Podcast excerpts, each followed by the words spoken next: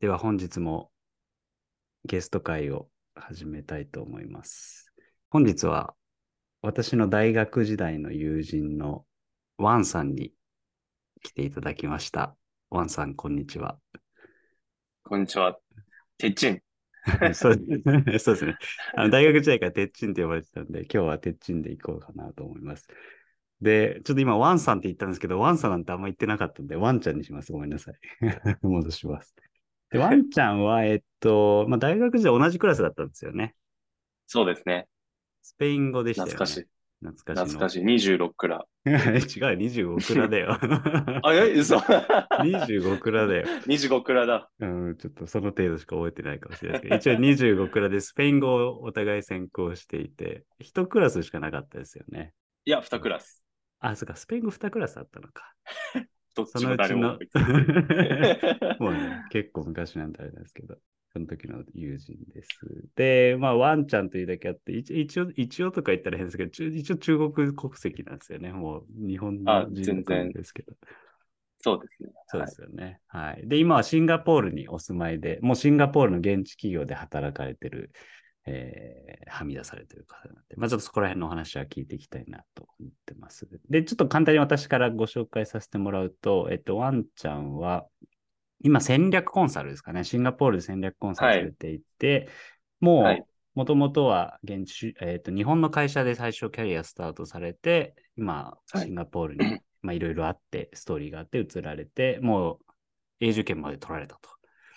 最近。最近ですよね。はいま。まあ、ということで、もう本当に日本から飛び立たれて、まあもともと日本にいなかった中国から来て日本に来て、今はシンガポールっていうすごいいろんな旅をされてるとは思うんですが、まあな、なんか大学時代から海外にで働きたいねみたいな話していて、まあ有言実行で実際にそこまで、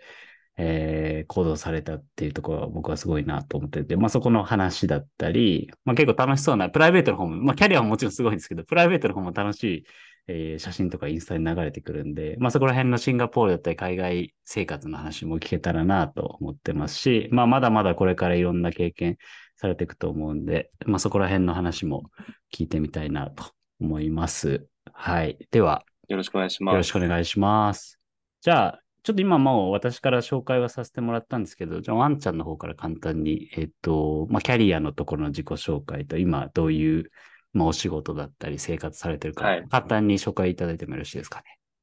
そうですね。あの、てっちんが紹介したように、同じ大学を出て、で、卒業は、あれ、同じ年だっけ？そうだね。お互い1年留留学して、そうだよね。5で、留年して、はい5年生やって、で、その後、おまあ、就活、いろいろ当時は、まあ、多分、いろんな人と同じように結構悩んで、えー悩んだっていうか、結構いろいろ血迷って、えーいろいろ受けたものの、お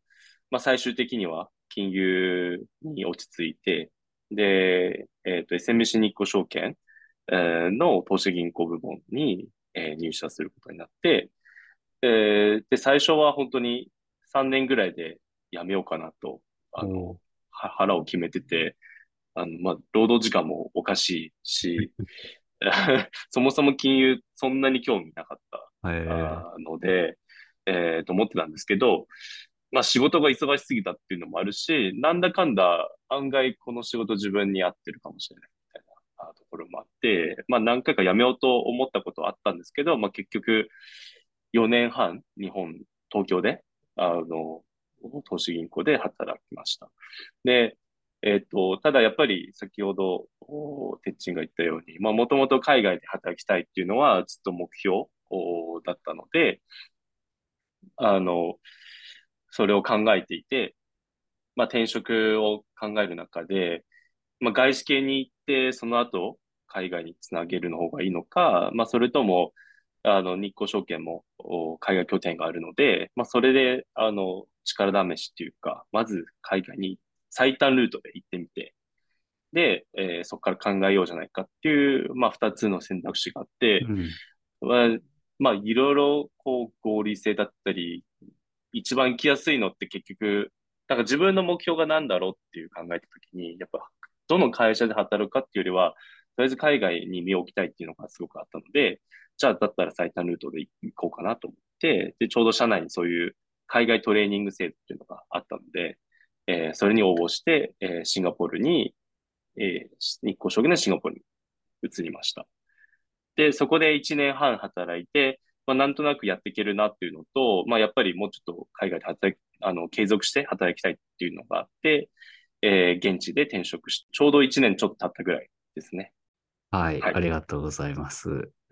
非常に美しいストーリーすごい綺麗に 計算したかのような。日本で働いて駐在して、現地転職と。もう本でも書けそうな綺麗なストーリーですけど。ちなみにそれは、なんだろうな。大学時代ぐらいからそのルートで行こうかなって思ってたんですか？たまたま結果的にそうなったんですか？うん。いや、全然大学時代は本当に、むしろテッチンがそれを覚えてるのがすごいぐらいで、自分でも多分ふわっとしたアイディアしかなかったかなと。うん、まあ、でも、行くのは決めてたっていうか、まあ、そもそも自分日本人じゃないので、なんか日本にずっといる必要もないかなと思っていて、うん、で、交換留学の話後でするかもしれないんですけど、あの、交換留学を得て、すごく刺激的にな、刺激的な経験を受けて、あやっぱり海外であの挑戦したいなっていう思いが、まあ、大学の時にあって、まあ、でもその具体的にどうやっていくのかまでは全然考えたことはなかったです。うん。うん。その中で結果的に行かれたんですシンガポール選ばれたのは、まあ、たまたまその最初の日興証券で行かせてもらったのがシンガポールだったから、今シンガポールにいるのか、もうその行かせてもらうときから結構狙ってシンガポールに行かせてもらった感じなのそこ、そこら辺どうだったんですか、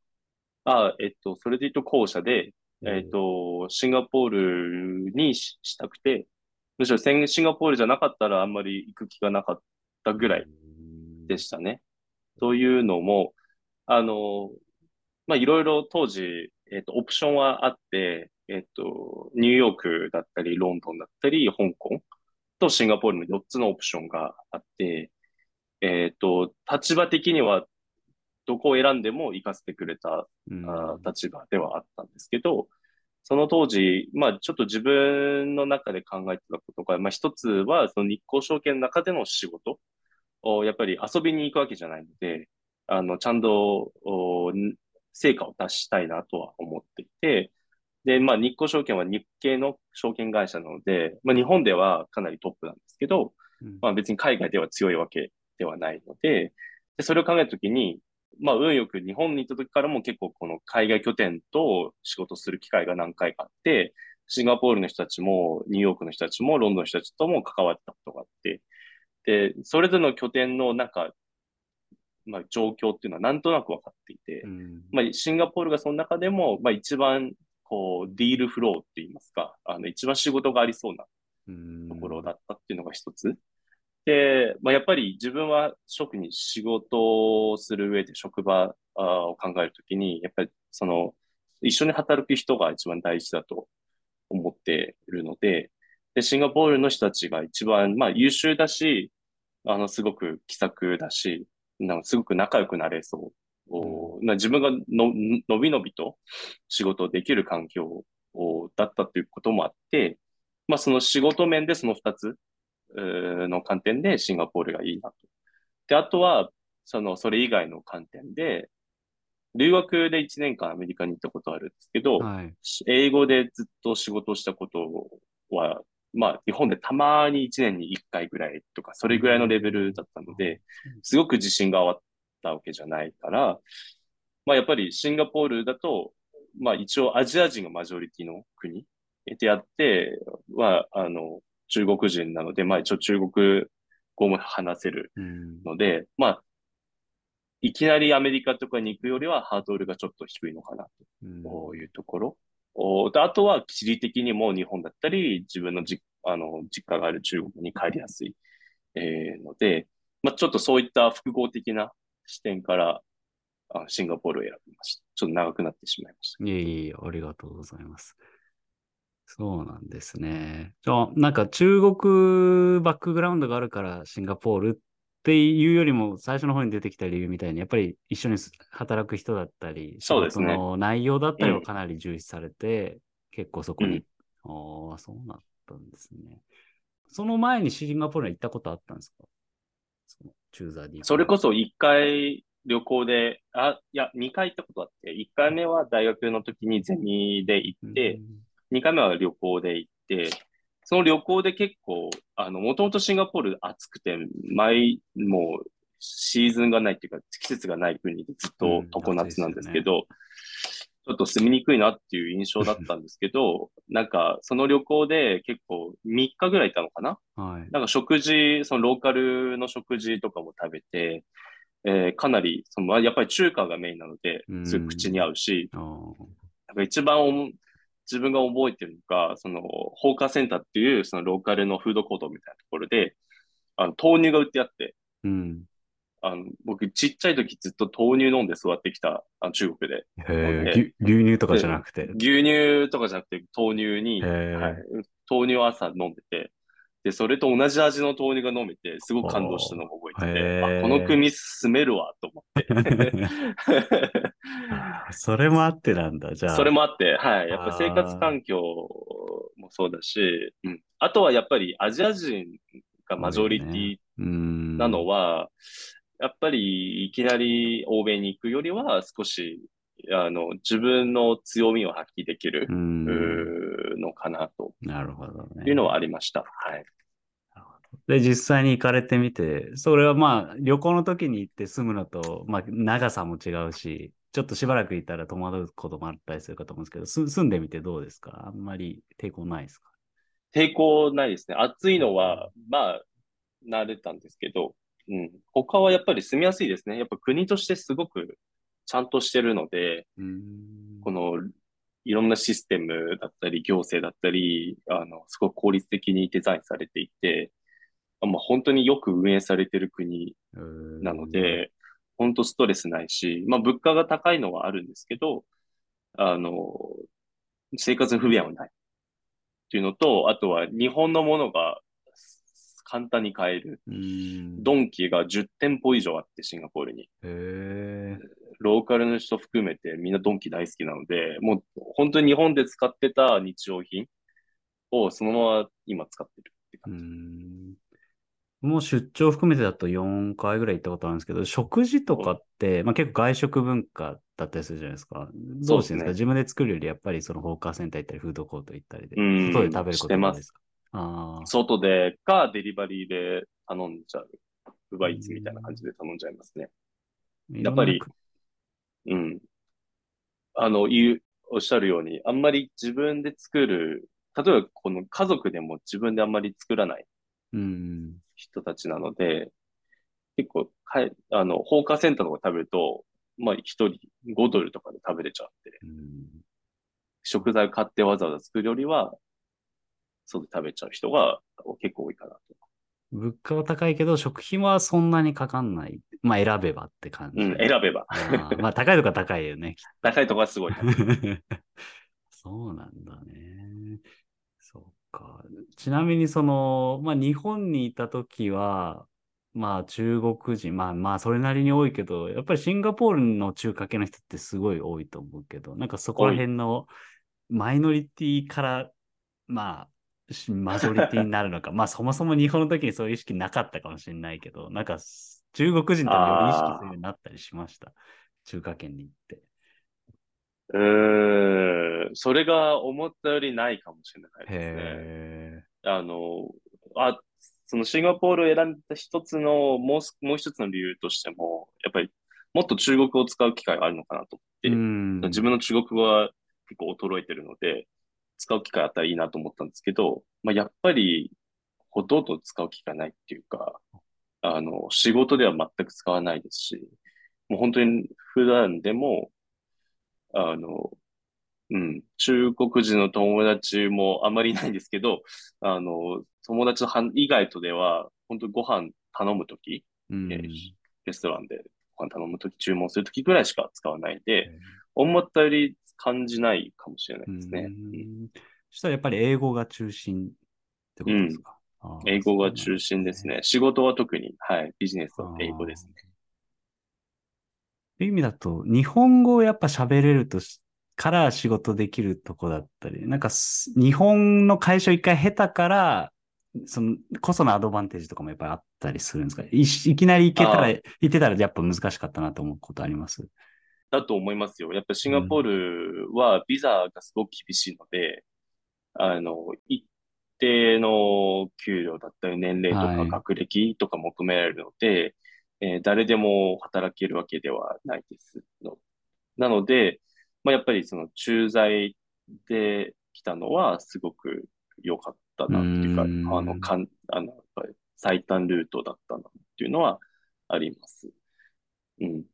現地採用されるにあたってももう駐在でビザがあったから割とスムーズだったっていうことそれも、はい。やっぱりこっちで、現地で仕事探す方が絶対日本から探すより楽だと思うので、ああ、そうなんだ。はい。それはやっぱりありますね。で、あとは、あの、ちょっと今の仕事についてもうちょっと話すと、はいお今実はその、戦略コンサル現地採用なんですけど、あ結構そのジャパンチームっていうのが会社の中であって、うんはい。えー一応そのジャパンチームに入ってるんですね。うんえーなので、あの、まあ、じ、仕事の内容としては日本企業、おあとプラス韓国企業もあるんですけど、彼らの東南アジアでのお困りごとおについてコンサルティングサービスを提供しているっていうことなので、割と仕事では、あの、なんだろう、その日常のコミュニケーションは英語が多いんですけど、そのお客さん、対お客さんだったり、えっと、あと結構先輩も日本人が多かったりとかするので、割と日本語を活かした、今うんあの、キャリアになってる感じです。なるほど。じゃあ日本企業向けだとは思うんだけど、それはシンガポールに拠点を置いてる日本企業向けなのか、まあそれよりもうん日本に本社があって、直接その日本の会社と割とそはいの現地にいるからこその情報をこう渡したりするあかとどっち。両方、両方ありますね両方ありますね。本当にケースバイケースで現地の、ほ現地方針、シンガポールに限らず、うんえっと、うちの会社は東南アジアで一体になっているので、あの、タイのプロジェクトやったりすることもあるし、インドネシアのプロジェクトをやったりすることもあるんですけど、えっと、まあ、現地法人と直接やり取りすることもありますし、あの、もうちょっとハイレベルな戦略だったり、えー、というところは、あの、日本の本社と直接やることもあります。そういう意味だと、東南アジアのもうハブ、ハブというか、もうヘッドクォーターがシンガポールにあるっていうイメージですか？割と広く見てる。はい。ああ。えっと、結構国々って独立してるんですか？各国に、えー拠点があってバンコクだったり、ジャカルタとか、あ、の、ホーチミン、ハノイ、クアランプール、全部に拠点はあうんって、、えーまあみんなそれぞれの都合でいろんな国にあの配属されていて、で、プロジェクト始まったら、もちろんその現地国、対象国のメンバーも入れますけど、まあ例えば、あの、シンガポールはもうちょっとマネージャークラスの人が多いとか、まあそういったリソースの関係で違う国の人もメンバーもアサインするみたいな、結構フレキシブル、東南アジアの中で割とフレキシブルにアサインメントが決められてって感じですね。ぼ僕も外資ですけど、あの、やっぱシンガポールが APEC のエヘッドクォーターって割と統括拠点になってたりするんで、まあはいそこはなんかいろいろ各国が割と裁量権持ってやってる感じ。そう、あーそうですねう。んそうですね。結構フラットですね。それで言うと、やっぱ東南アジアが一つの会社っていうイメージあですね。で、各国に支店があるっていう感じ。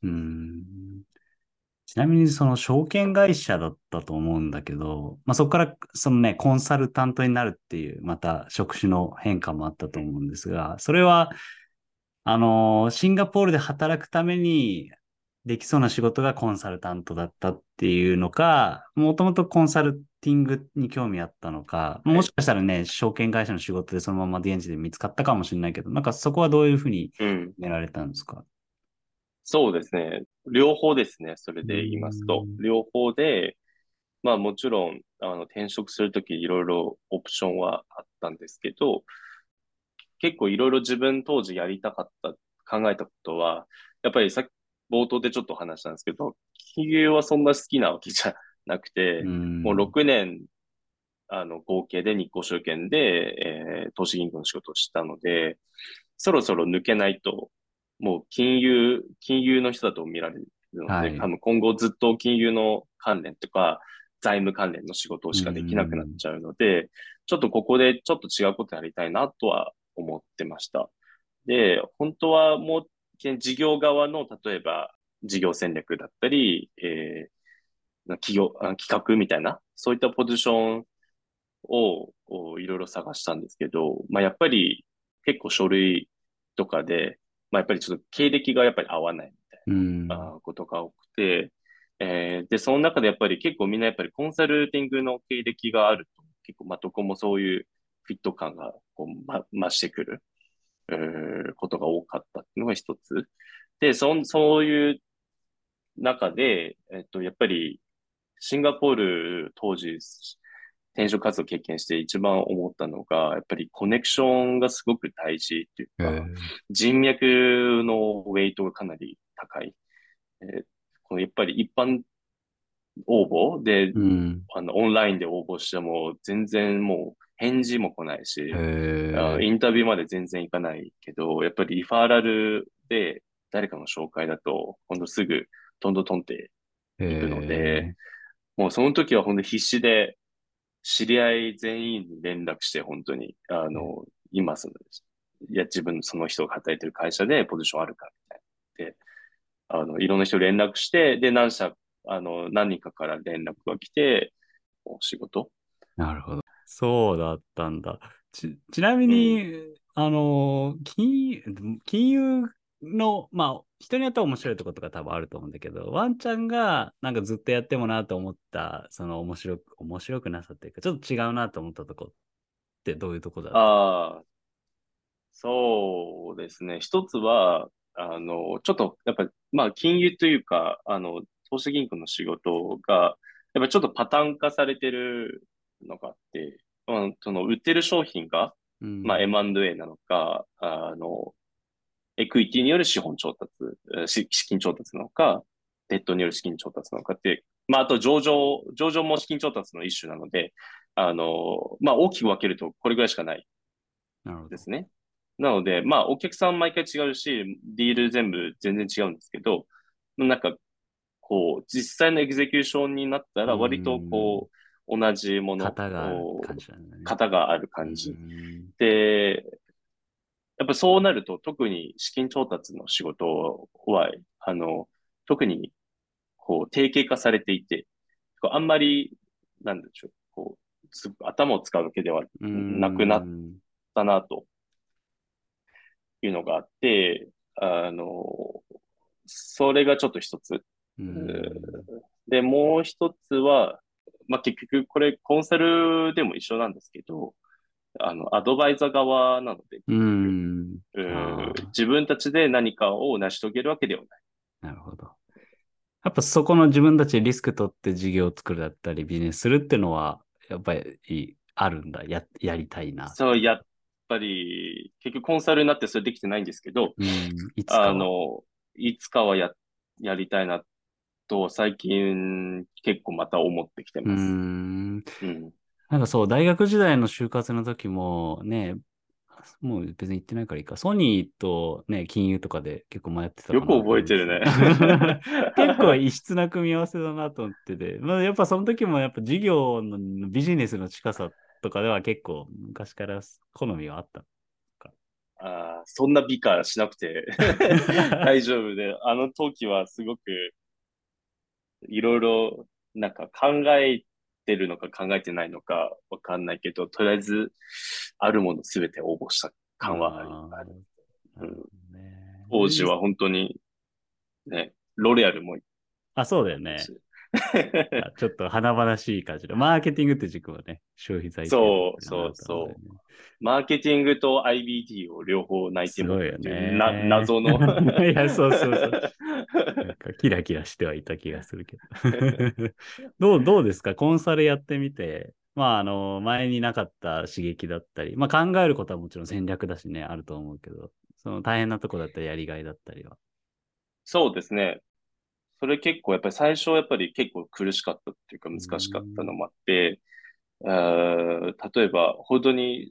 さっきも言ったように投資銀行の仕事ってもうお客さんと話すときとかプロジェクト始まるときってゴールが見えてるわけですよ。はい、そこまでの道筋は見えてないけど、なんか、ご、どういうな、なるべき姿っていうか、達成すべき姿は見えていた。うん。それに、それに向けてロジックを立てればいいし、それに向けて、えっ、と、作業とかタイムラインとかを決めて、えータスクをこなせばいいっていうのがあったものの、コンサルに入ってびっくりしたのは、本当に、プロジェクト始まるときに、何が、何がゴールなのかがわからない。お客さんと一緒に同じところに立ってるんで、お客さんもわからないので我々に頼んでるし、うんだけど我々も全知全能じゃないのでわからないうん。ただ、その限られた時間とリソースの中で仮説を作って、で、その仮説を検証して、えーこの、なんでしょう、ベストアンサーじゃないけど、ベターアンサーっていうか、うん。あの、それに導いていく。それをお客さんと一緒に、そこの道筋を書いていく。っていうのがコンサルで、その頭の使い方が全然違かったな。それはすごく最初大変だったし、あの、勉強になったっていうか、あの、勉強になってるところかなと思います。そうだよね。なんか、そんなイメージあるけど、そもそもその採用の時ってコンサル経験ないと思うんだけど、それでも受受かったのは、なんか、え、なんかよくあるじゃん。フェルミ推定とか結構えげつない採用やったりするの。なんか、はいそこはどんな感じで対策したんですか？それは、えっと、フェルミはなくて、えビジネスケース？うん、ケース面。接はい。であって、で、やっぱり、あの、一つは、あ、友達に聞きました。コンサルの友達に聞いて、デロイトジャパンの友達に聞いて、で、YouTube のリンクを送ってくれ て。それを、その2回見て、あ、こんなもんなんだっていうのはあったんですけど、それはすごい助かったっていうか、そのどういうものを聞かれるのかは事前に分かってたっていうのはあって、で、あとはでもその You- YouTube のそのケースとか見て、見たら、内容としては、投資銀行6年もやっていたら、まあそんな答えられる内容ではないああ、そうなんだ。へえ。その各ファームによって面接のうん内容だったりレベルは違うかもしれないけど、弊社はそんあのケーススタディ、まあ、ビジネスケースだったので、割とこう、実務にちょっと近いようなち、ょっと経験というか、まあ見覚えのあるような。見覚えがある。聞き覚えのある。ああ。そうそう。で、すごく曖昧な質問をされて、うん。あの、たこの会社はこういう状況です。えっ、と、利益を来年2倍にしたいんだけど、はいはいどうしたらいいみたいな。なるほど。で、それに対して逆質問をいっぱいして、えっ、と、た競合は誰ですか？とか、あの、損益分岐点はどんな感じですか？みたいな。あ固定費と変化、あの、変動費の割合は？みたいな。で、売上伸びていますか？みたいな。そういう話をして、うん。あの、深掘りしていく。一緒に深掘りしていくみたいな。なので、結構割と、そうだね。なんだ、ファイナンス寄りでも、うんね。ファイナンスっていうか、ん財務寄りな話でもあって、個人的にはすごくやりやすかった、と、おのが、まあ、良かったなって。うんまあ、投資判断とかするにあたってもね、事業性とかビジネス性とか見るだろうし、そうそうそうなんかそこと近そうだよね。なるほどな。じゃあ、割と親和性はあったんだね。まあ確かにそこ行き来する人多いよね。投資銀行とかコンサルって。いや、これは、あの、あんまり多くないです。あ、多くないですか？なんか転職サイトとかの求人見てたら結構そういう人募集してるの見るけど。募集してはいるけど、あの、これはさっき話した通り、頭の使い方が全然違うのと、あと、やってるビジネスのスケールもちょっと違うので、結構自分も日本にずっといたら、コンサルに転職してるかっていうと多分してないかな。えーっていうのも、そのさっきの頭の使い方が全然違うのと、あとはやっぱり投資銀行ってダイナミクスがすごくて、あの、2ヶ月とか3ヶ月とかのスパンで100億以上のディールをやるみたいな。で、自分がやったディールがもう、本当にそのお客さんの一生一台のイベントみたいな。で、新聞にバンって出る。みたいなダイナミクス。で、だけどそのためにはピッチを、提案活動を打ち続けなければいけないっていう苦しさがある。うん逆にコンサルはやっぱりもうちょっと PL フォーカスでうん、本当に細々なお客さんの悩み含めていろんな本当に細かいこと、おと、マーケティングだったりシステムとか、あの、本当に、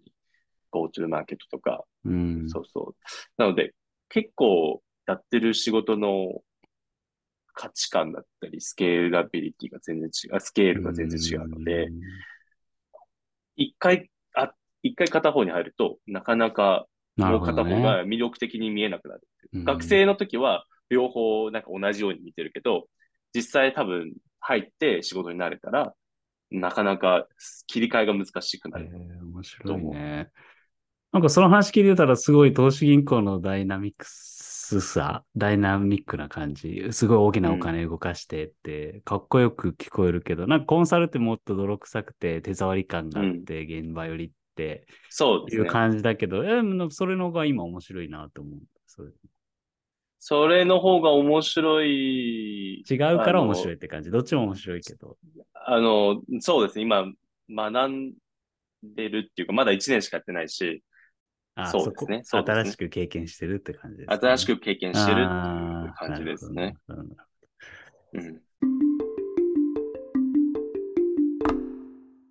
ありがとうございます。ちょっと今まで仕事の内容の話聞いてきましたけど、環境も多分変わったと思うん。ですが、やっぱり日本の時の働き方と比べて、そのシンガポールの、まあ、ひうん。カルチャーもあるだろうし、人も違うと思うけど、まあ、ざっくりどんな感じですか？どういう働き方の面で変わりました？忙しさだったり、うん人の感じ含めて。そうですね。なんか、一言で言うと、もっと日本よりチル、チルですね。ああ、チルなんですね。え、意外ですね。すねシンガポールって結構ガツガツやってそうな感じもある。やってる人をやってる、た投資銀、その、例えば外資系の投資銀行だったら多分ガガツガツやってると思いますけど、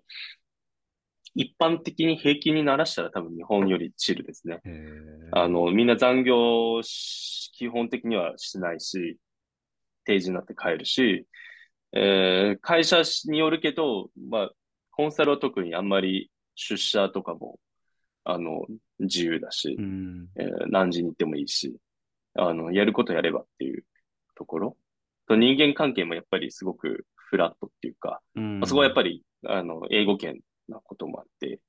えー全然上限関係っていうか、あんまり、えーないのかなと思いますので、すごく、あの、個人的にはちょうどいいかなと。なのうで、んそんなにダラダラしすぎもししないで、パキパキしすぎてもないっていうか、うんあちょうどいい感覚なのかなとは思います。結構シンガポールといえどインド系の人がいたり、マレー系の人がいたり、人種も様々だと思うけど、普段やりとりあるのは中華系の人が多い感じ。それともやっぱいろんな国の人たちと働くことが多いですか？そうですね。えっと、ちょっと我、今の職場が特殊なのもあるんですけど、あの、さっき言ったように、結構地域、国関係なく一緒に働くので、うんえっと、例えば、あの、タイの人だったり、インドネシアの人だったり、本当に国をまたいで働くこと結構多くて。えーで、えっと、日本、まあ、プロジェクト次第なんですけど、例えばすごく日本、えーのお客さんに、えー沿う、沿ったようなプロジェクトだと、まあ、ちょっと日本人が多いんですけど、うんあーまあ、あの、そうでない場合は結構、おまあ、ローカルの人含めて、えーいますと。うんで、職場一般的、えっ、と、例えばシンガポールオフィスに自分が行きます。で、誰とおしゃおしゃべりするかみたいな観点で言うと、それは本当にダイバーシティ。うんなんかそれこそ自分がいたかった環境に入れてるなと思うのはそういう時で、もう、あの、ちローカルでチャイニーズ系のシンガポールヤンも、あの、多いですし、えーインド人もすごく多いですね。コンサルティングとか金融系だと。インド、インド人もそうだし、インド系のシンガポール人、うん。えーも多いですと。で、あとは、うちの会社で言うと、結構ヨーロッパから来てる人も多くて、えー。と、イギリスの人とか、オランダの人とか、あー結構何人もいたり、あとは本当に、たま、あの、たスペイン人がいたり、ブラジル人がいたり、スイスから来てる人もいたりとか、本当に世界各国から来てるっていう感じですね。なので、よく飲む人たち、会社で飲む人たちはもうそんな感じですね。ローカルの人、インド人、スイス人、オランダ人、スペイン人みたいな感じ。あとカザフスタンとかもいますね。うん。どうですか？やっぱし、まあ人のレベルとか一概には言えないと思うけど、やっぱり優秀な人、すごいなと思う人がいたりとか、それ日本の時と比べてまた違う印象を持ちますか？世界の働いてると。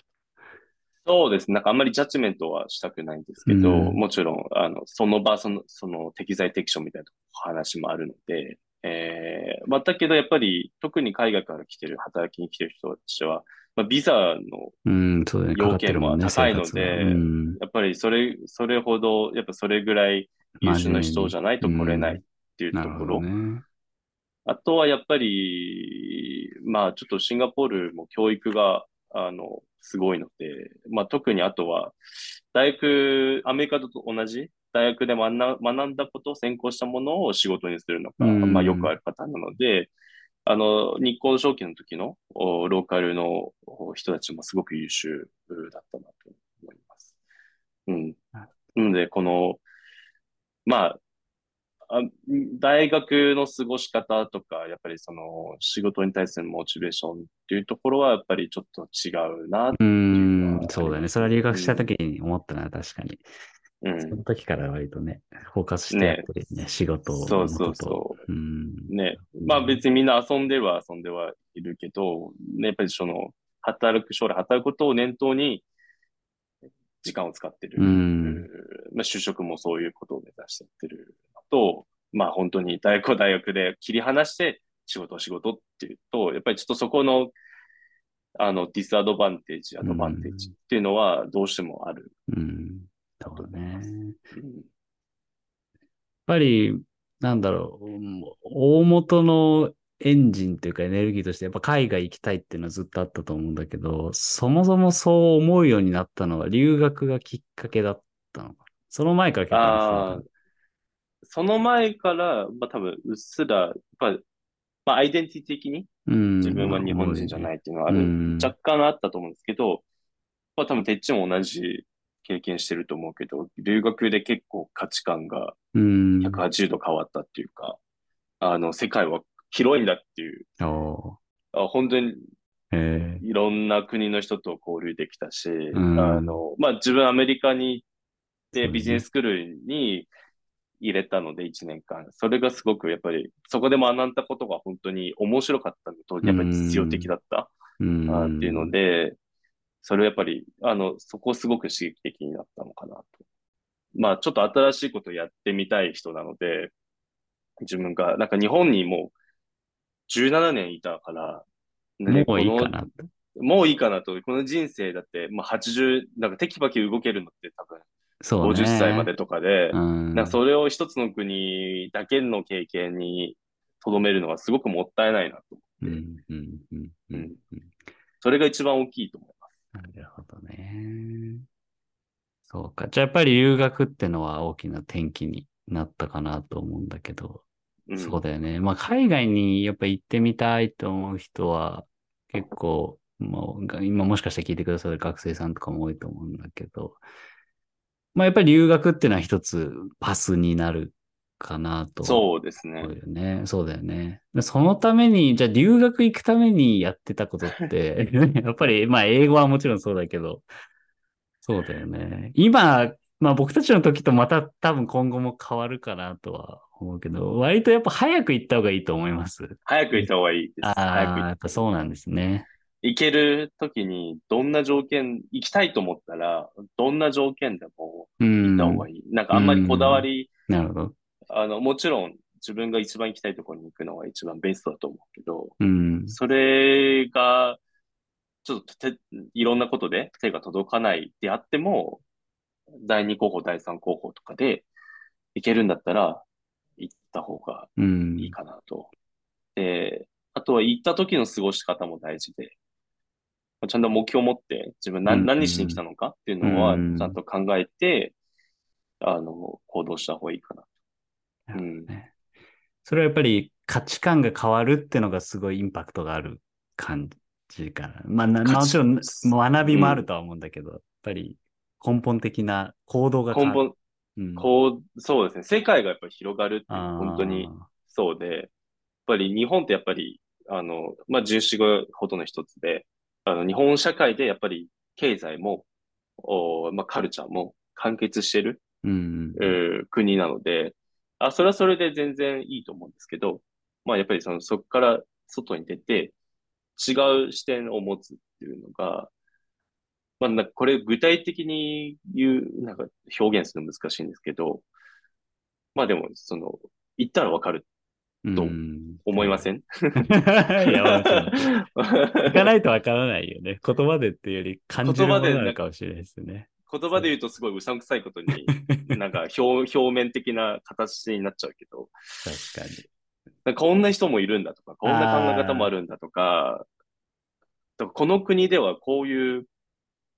システムになってるんだとか、で日本で見てきたことが当たり前じゃないんだなっうん。ていうことを知ることだけでも、なんか人間として強くなる。そうだね。う日本を外から見れるっていうのはすごい大きいよね。うん。そうですね。自分がすごい、もうなんかね、一個人としてやっていかなきゃいけないって経験はなかなかアウェイに行かないとないだろうし。うん。あ、それめっちゃあると思います。やっぱり、日本でずっと育って、あの、生活するのはすごく快適だと思うんうで、んそれこそやっぱり、スーパーアウェイに一人で投げ込まれるっていう経験って、まあ、それどこの、どの国行っても同じだと思うんですけど、一から友達作ったりとか、しかも言葉も違う人たち、カルチャーも違う人たちとお交流する、して自分の生活を送るっていうことが、すごくいい経験になったのかなと。でそれがあるから、あ、じゃあ自分どこでも行ける、生きていけるなって、言語を含めて英語も上達して、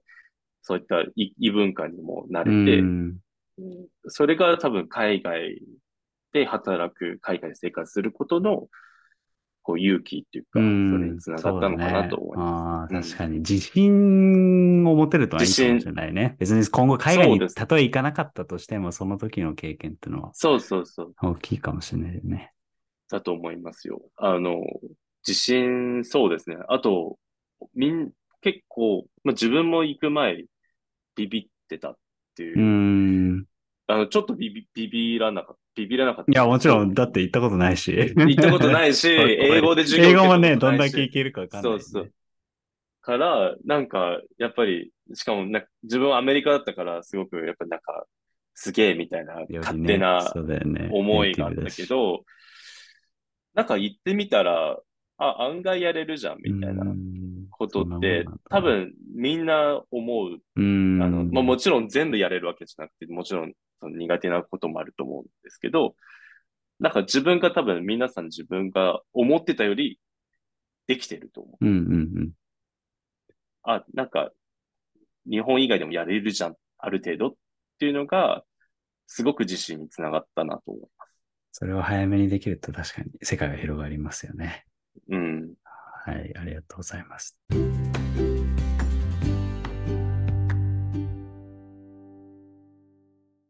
ちょっと意識高めな真面目な話をずっと 熱くしてたんですけど、ここからは割とプライベートな、フランクな話を。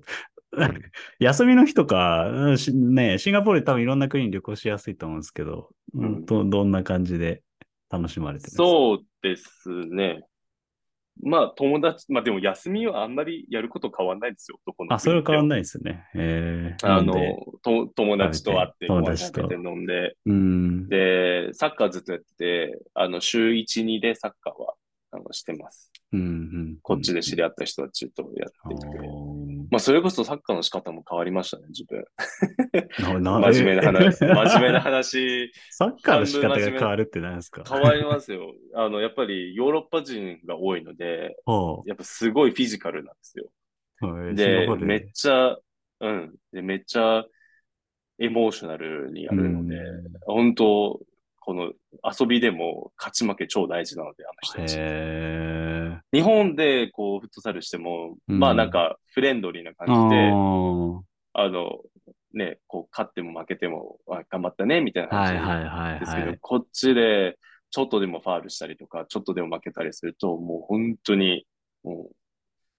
放送禁止用語バンバン出る感じだし それ身、身内だけのその、ちょっとした練習とかでもそんな感じ。そうそうそう大会とかじゃなくて本当に大会とかじゃなくてへで、もう本当にフィジカルだし、うん。で、もう自分のサプレイスタイルもめちゃめちゃ、あの、ちょっと暴力的だと思います。ん。やっぱ合わせないと、彼らにコンピートしないといけない。まあね、戦っていかなきゃいけないもんね。そう。ガチでやってます。そこは。すごい。適応能力がすごいですね。仕事しかり。いや、逆にすごい、彼らと一緒にサッカーして、なんかこう、もっと気持ちが燃えるようになってるちゃんと気持ち込めて、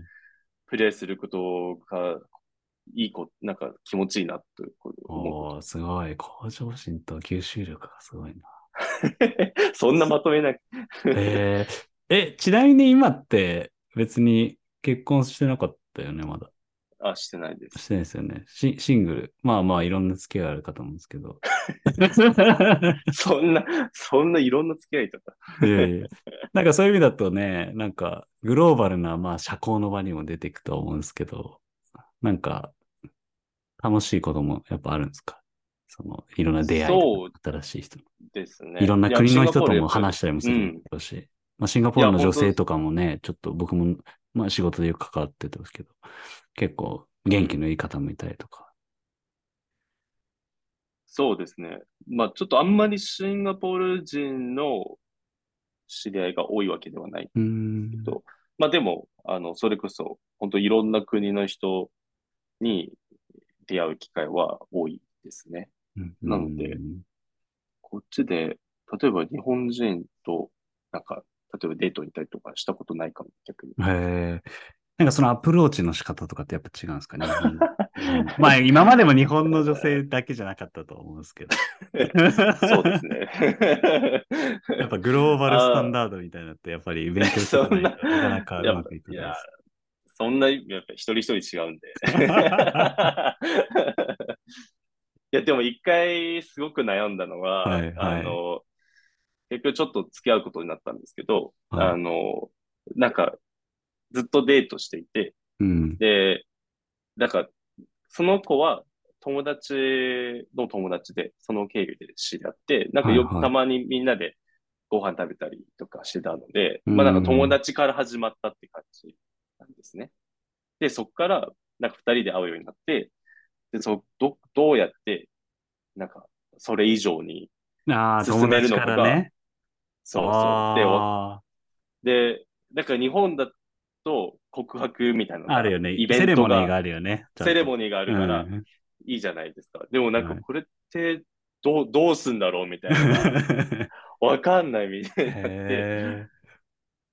それ友達、うん。それを友達と相談して、しょうもない話ですけど、なんか大学生みたいな話 いやいね と女友達に相談して、はいはい。で、どう、どうしたらいいみたいな。うんあそ、そしたらなんか言われたのが、ちょっとなんか隙を見て、なんか、あの、手を、手を繋いでみてみたいな。ああ、フィジカル的にね、入っていくと。で、うん手を繋いでみて、あの、リジェクトされなかったら、その先行っていいんじゃないみたいな。へえ、それはその国の割と流儀みたいな感じなんですか？いや、もう多分、全然、個人的にインジェネラそうル、インジェネラルイなンジェネラルな。ああ、ええ面白いな。まあでもやっぱなんかわかんないよね。なんわかんか、なかった。どうしようと思って。告白とかない方が多いですよね、文化的にも。なんかいつの間にか付き合ってたりするだろうし。うん。まあ多分、あんまり、今思えば、そんな考えなきゃ、考えなくてよかったな、みたいああ、別に線聞かなくていいじゃんと、こっからここは違う、そういう関係だよみたいな。な。いや、なんか、あの、好きだったら好きって言えばいいし、いいしなんか、あの、彼女になってほしいって思ったら、そう言えばよかっうん。た。だけど、やっぱそのなんか、どうぞどうぞ。ああ、どうぞどうぞ。付き合うっていうステータスはやっぱどのあそのひ国だったり女性でもある。なんか付き合ってるかどうかとかわざとはっきりさせない国だったりもあるかなと。ああ、そうですね。まあでも、どうなんですかね。いや、多分一応、付き合いたいんだったら、ちゃんとあの、一応、な一んか対一の関係ですよと。うん。うん。なんか多分それはどの、どの国の女性も、それは、女性っていうかその男女の関係は、あるそういうのもんだと。がああった方がまあ別にそうだよね。会って損することはないそうだよね。うん。かな。なんか曖昧にするよりも、集中できるしね。だから本当に付き合いたいと思う人だったら、ちゃんと言った方がいいんじゃないかな。ありがとうございます。うんちょっとこれだけでずまたもう一回ぐらいやりたいぐらいなんですけど。大丈夫です。ありがとうございます。はい。ちょっと、じゃあ、最後ぐらいは真面目な話で締めたいとは思うんですけど、今後の目標じゃないけど、まあ、ねえ、もしかしたらシンガポールにずっといるかどうかもわかんないかもしれない。まあ、永住権あるとはいえ、うんはい。とは思うんだけど、し、まあ、さっき話があった企画側だったり、もっとビジネスの、なんかね、経営側とかも、ね、道あると思うんですけど、なんかこれから考えてること、まあ、キャリアもそうだし、私生活でも、夢とか含めて、なんかあったりしますか？そうですね。今ちょうどそれいろいろ考え始めたところで、うーん、次どうしようかなっていうのは、あの、キャリアだったり、住む国含めてうん。考えてますと。で、考え、まあ何かちょっと今具体的なアイディアがあるわけじゃないんだけど、えーまずキャリアの話をすると、おまあ、投資銀行も今働いてるコンサルも、やっぱり、なんか自分の考えだったり自分の知識サービスを、おエグゼキューターっていうかお客さん、実際にそれを執行する人に提供して、えーする仕事で、で、結局最後それやるかどうかだったりっていうのは、まあお客さん次第っていうところもあったり、うんそのやり方、そうだよね。本当はこうしたらもっといいのにって思うことがかなりあります。という、ね、お客さんもやっぱり会社の中でやってるので、まあ、彼らも多分自分がやりたいことができてるわけじゃない。いろんな制限がある中で、多分、あの、セカンドベストだったり、本当にそういった選択肢を取ってる。で、まあ、仕事もインテンスの時はかなりインテンスなので、本当自分の、その、まあ、頭だったり時間を削って、このサービスを提供してるのに、まあ、例えばそれが、それが本当にベストな形で実現されることがわからないうん。ことを、なんか最近すごく思うようになって、で、ね、自分、まあもちろんまだコンサルティングで学ぶことはいろいろあると思うんですけど、こうせっかく、こう、ファイナンスの経験もあって、コンサルティングの経験もあって、なんか自分のいろいろ考えられることがある中で、なんかそれを他の人に売るのってちょっともったいないなとっうん。て思い始めて、およなんかり、自分、そう、ちょっとなんか自分でさい、の、そはい。うそう。まあ、それが事業会社の中でやるのか、まあ、それとも、まあ、スタートアップとかでやるのかとか、うん。それとも本当に自分で何かをやり始めるのかっていうのは全然ちょっとまだふわっとしてるんですけど、まあでもちょっとサイドジョブでもいいので、サイド発想でもいいので、なんか自分で小さいことから何か始めてみたいなとは思ってます。なので今年来年何か、こう、ものに実際の何かをできれたらなと。おー早いね、時間軸が。いや、本当に仕事しながらなんかできる、うんね、自分が主体的じゃなくてもいいので、何らかの形で、なんかせっかく、せっかくのものを他にわた、他の人ばっかに渡すのもったいないなと思っ最近思って。そうだよね。なんか、いいレシピがあって、メニューがあっても、それを作れるシェフがいなかったり、その能力がなければオペレーション側、そう。厨房側で、結局美味しい料理ってできないし、なんかそれは自分も仕事してて、やっぱオペレーションって案外馬鹿にならないなってすごいうん。思うから、なんかそれは、そうだなと思いましたね。私生活だったり、なんか、そういうところだとどうですか？そうですね。私生活っていうと、あの、もちろんシンガポールは、あの、まあ、いろいろ税制の話とうん。か、まあ、税金がや安くて、えっと、投資もしやすくて、えっと、まあ、年金制度とかもすごく優れていて、なので、あの、もうちょっとシンガポールに言いたいなとは、あ思うんですけど、あそうですね。ちょっとその次、でもずっとシンガポールにとどまる予定もないので、うん。次どっかの国でまた働きたいなとは思って。で、それが社内で、まあ、簡単ではないんだけど、海外の拠点がやっぱり世界中にあるって、そういった移籍、トランスファーの可能性があるの。っていうポテンシャル、ポテンシャルもちょっと探ってみたいのと、まあちょっと最近もう一つオプションとして、まあ例えば、まず一応うちらスペイン語じゃないですか。で、スペイン語もなんか勉強してやめたり、勉強してやめたりとか自分してたんで、なんか本当に現地でもうちょっとちゃんと話せるようになりたいし。スペインっていうのを人生の中に結構入れたい感じなんだね。入れたいです。入れたいです。ありがとうございまあでも、そういうことをしてるといつまでも経っても結婚できないなっていうのはいやあるから。一人に決めなくていいんじゃないですか。いやいや、そんなこと まあちょっとそう考えることは多いですね。多いですね。そうですね。ありがとうございます。はい。まあちょっと、そうです。じゃあ最後に、まあ別に NHK のプロフェッショナルじゃないですけど、一応、あの、はみ出し方の社会学ということでやってるので、その、うん、まあ、はみ出すと、なんか一歩こう踏み出すときに、その、なんだろう、自分が決めてること、なんか選択するときの価値観だったり、こう、迷ったときに、な、どういう基準で自分を、の背中を押してるかみたいな、なんかそういうところはちょっと聞いてみたいなとで、それで締めたいなと思うんですけど。あなたにとってはみ出すとはじゃないですけど。ちょっと待って、それ、先言ってくれよ。いや、今ね、ちょっと聞いてみようかなってって。まあなんか僕のケースだと、やっぱ直感的になんか、あんま頭で考えずにやりたいかどうかっていうところだ。うん、僕の転職の時も、天の推しなんか刑事とかなんか今の上司に言われたりするけど、なんかやっぱ降りてくるものがあるみたいな。なんとなく自分が求めてるものって直感的にやっぱやるべきだよねっていうのが、なんとなく深いところで分かったりするなというのは、まああったりはするんですけど。まだね、あでも、うん、転職したと思うし、住む場所も変えてるし、まあ、留学したと思うし、うん、なんかそこら辺の結構こう分岐点で、なんかどういう気持ちで決めてきたのかなっていう。なるほど。それで言うと、あの、てっちが喋っあ、話したことは本当にそうだと思う。それの、なんか根拠っていうか、あの、裏側というか、あの、裏にあるの、っていうのは、多分現状にちょっと不満。で、現状がちょっと不満だったり、ちょっと現状のままでいいのかなって思うからこそ、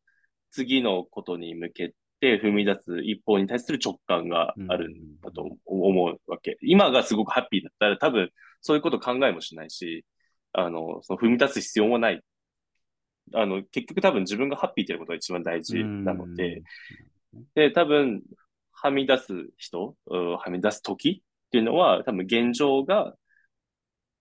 良くない。のか、あ現状にがあのいい状態ではないので、だからそれをすごく、うん、それを思うことが、あの、複数回あるのであれば、環境を変えた方がいいと思います。っていうのが、うん、一つかなと。それはもう、鉄人の直感と結びつく話で。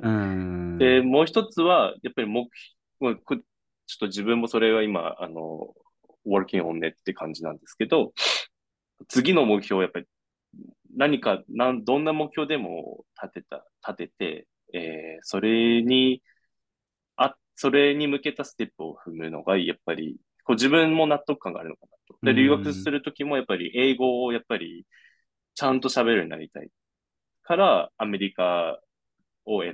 んで、えー、行ったし、で、もともとずっと話したように海外で働きたいっていうのがあったから、あの、シンガポールに来れたし、え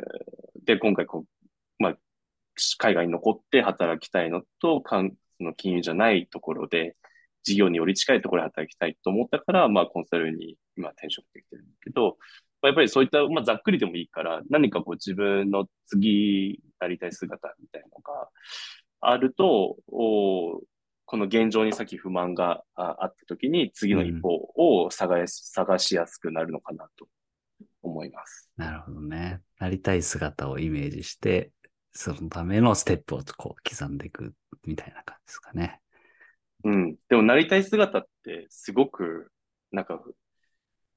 かっちりしたものが必要ないと思います。ああ、もっとやわらいものでいいと。僕、個人的、いや、あの、どっちでもいいと思う。あの、すごくこういう人になりたいみたいなのがあったら、うんそれはそれで素晴らしいと思うし、僕はそんな、ないので。なので、まあ、こう、一つ、本当に英語とか海外みたいな、この、一つあの要素積み上げていく感じで。はいはい、はい。でもいいかなと今自分やり、なんか目指したいことが一つあれば、うん、それでいいかなうん。とは思います。うん。はい。ありがとうございます。いや、相変わらずまっすぐで、ちょっと自分も話聞いてて刺激を受けました。こんな、こんな話で、すみません。いやいやいや、こちらこそ。あっという間に多分1時間以上話しちゃったと思うんですけど、はい。まあシンガ、シンガポールと今日はつないで、この話ができる時代にも感謝だなとは思いますが、はい。僕たちも結構久しぶりだったんですけど、なんか、ね。に懐かしい感じで話したんで。まあ、あの、まあ、妻含めて結構ね、つながりはあるんで、またシンガポールなり日本なりで話せればいいなと思います。はい。はい。では、あ本日はありがとうございました。またぜひ、りがとうございます。させてください。はい。はいありがとうございます。はいバイバイ。バイバイ。